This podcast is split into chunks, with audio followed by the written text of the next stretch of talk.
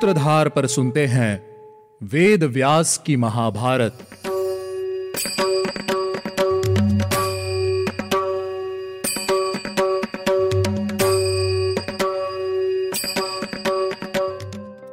आप सुन रहे हैं व्यास जी द्वारा रचित महाभारत और मैं हूँ आपके साथ आपकी सूत्रधार मान्या शर्मा। चलिए शुरुआत करते हैं हमारे आज के एपिसोड की। आज के इस एपिसोड में मैं आपको बताऊँगी कि क्या नागराज तक्षक राजा परीक्षित को डसकर ऋषि से मिले हुए शाप को सच कर देगा या राजा परीक्षित खुद को बचाने में सफल रहेंगे। लेकिन उससे पहले चलिए लेते हैं एक छोटा सा रिकैप पिछले एपिसोड में हमने जाना कि कैसे नागराज तक्षक ने काश्यप जी को अधिक धन देकर राजा परीक्षित के पास जाने से रोक दिया। और उसके बाद हस्तनापुर पहुंचकर कुछ नागों को तपस्वियों का वेश धारण करा के राजा परीक्षित के पास फल, फूल और जल देने के लिए भेजा। उन्हीं में से एक फल पर नागराज तक्षक स्वयं बैठा हुआ था। अब जानते हैं आगे की कहानी। राजा परीक्षित अपने मंत्रियों से कहते हैं कि, आप सब भी ये स्वादिष्ट फल खाइए, जो तपस्वियों ने मुझे दिए हैं। विधाता के विधान और ऋषि के दिए हुए शाप के कारण राजा ने वही फल उठाया, जिस पर नागराज तक्षक सवार था। खाते समय राजा के हाथ में जो फल था, उस पर एक छोटा सा कीट, यानी कि कीड़ा दिखाई दिया।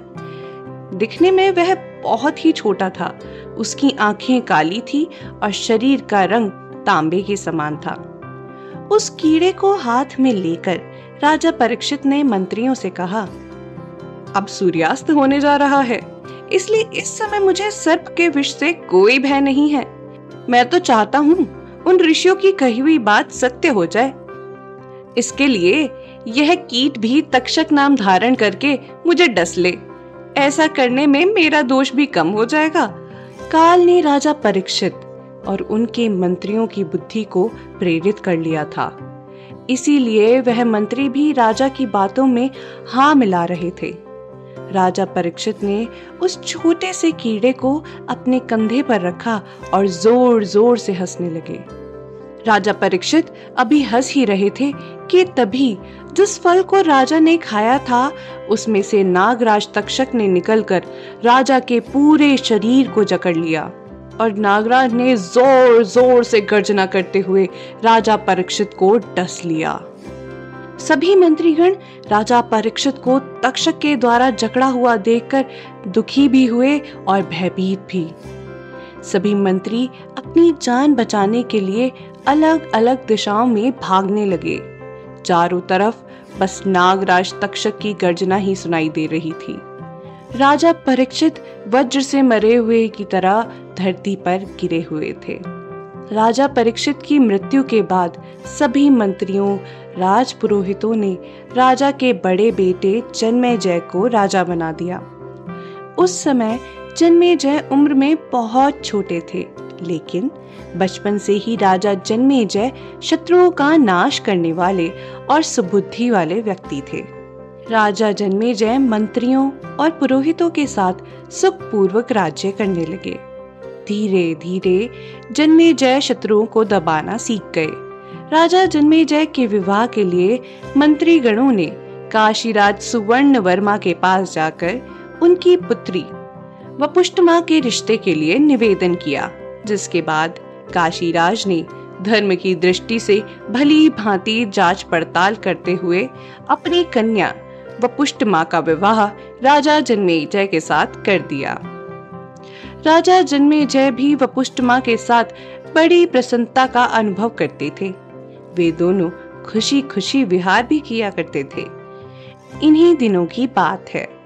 महातपस्वी जरदकारु मुनि पूरी सृष्टि पर विचरण कर रहे थे और शाम होते ही रुक जाया करते थे।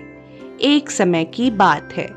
ऋषि जरदकारु ने कुछ लोगों को उल्टे लटके हुए देखा और उनसे पूछा कि आप ऐसे उल्टे क्यों लटके हुए हैं?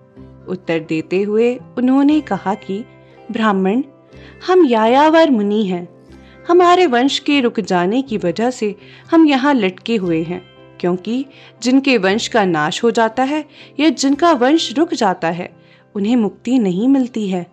हमारे वंश में आखिरी संतान जरत्कारु ही बचा है, जो कि ब्रह्मचर्य का पालन कर रहा है। जिसके कारण हम यहाँ फंस गए हैं। हमारा वंश जीवित होने के बाद भी हम यहाँ फंसे हुए हैं। ऋषियों की ये बात सुनकर जरत्कारु दुखी हुए।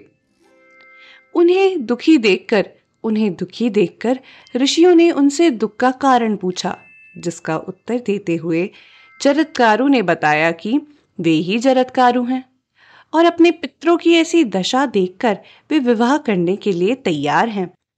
लेकिन उनकी कुछ शर्तें हैं। जरत्कारु की शर्तें कुछ इस प्रकार थी। मैं उसी स्त्री से विवाह करूँगा जो मुझे दान में मिलेगी। क्योंकि कोई भी पिता एक दरिद्र को अपनी बेटी दान में क्यों देगा? मेरी दूसरी शर्त ये है कि मैं उसी स्त्री से विवाह करूँगा, जिसका नाम मेरे नाम जैसा ही हो। ऐसा निश्चय करके चरतकारु अपनी पत्नी की तलाश में धरती पर घूमते रहे।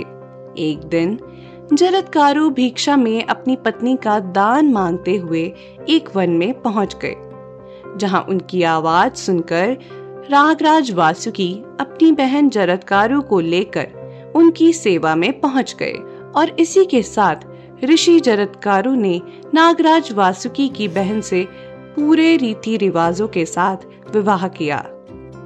जरतकारु ने विवाह के बाद कुछ शर्तें रखी। उन्होंने कहा कि मैं इसका भरण पोषण नहीं करूँगा और अगर इसने मुझे अप्रिय लगने वाला कोई भी कार्य किया तो मैं इसे त्याग दूँगा। नागराज वासुकी ने शर्त मानते हुए कहा, मैं अपनी बहन का भरण पोषण स्वयं करूँगा। इसके बाद ऋषि जरत्कारु अपनी पत्नी के साथ नागों के बनाए हुए भवन में रहने लगे। क्या नाग कन्या जरत्कारु अपने पति ऋषि जरत्कारु की हर शर्त को पूरा करते हुए उन्हें खुश रख पाएगी? ये जानने के लिए आपको सुनना होगा हमारा अगला एपिसोड अगर आप ऐसी ही अनोखी कथाओं को सुंदर चित्रण के साथ अपने मोबाइल फ़ोन पर देखना और सुनना चाहते हैं तो हमारी सूत्रधार ऐप को आज ही डाउनलोड कीजिए और घर बैठे इन कथाओं का आनंद लीजिए। आपको ये एपिसोड पसंद आया हो तो इसको लाइक कीजिए डाउनलोड कीजिए और ज़्यादा से ज़्यादा शेयर कीजिए। अब हम आपसे मिलेंगे हफ़्ते में दो बार, सोमवार और शुक्रवार। चलिए, मिलते हैं आपसे अगले एपिसोड में। तब तक के लिए आप हमारी सूत्रधार ऐप का आनंद लीजिए और हमारे वेदों से जुड़ी कहानियों को देखते और सुनते रहिए।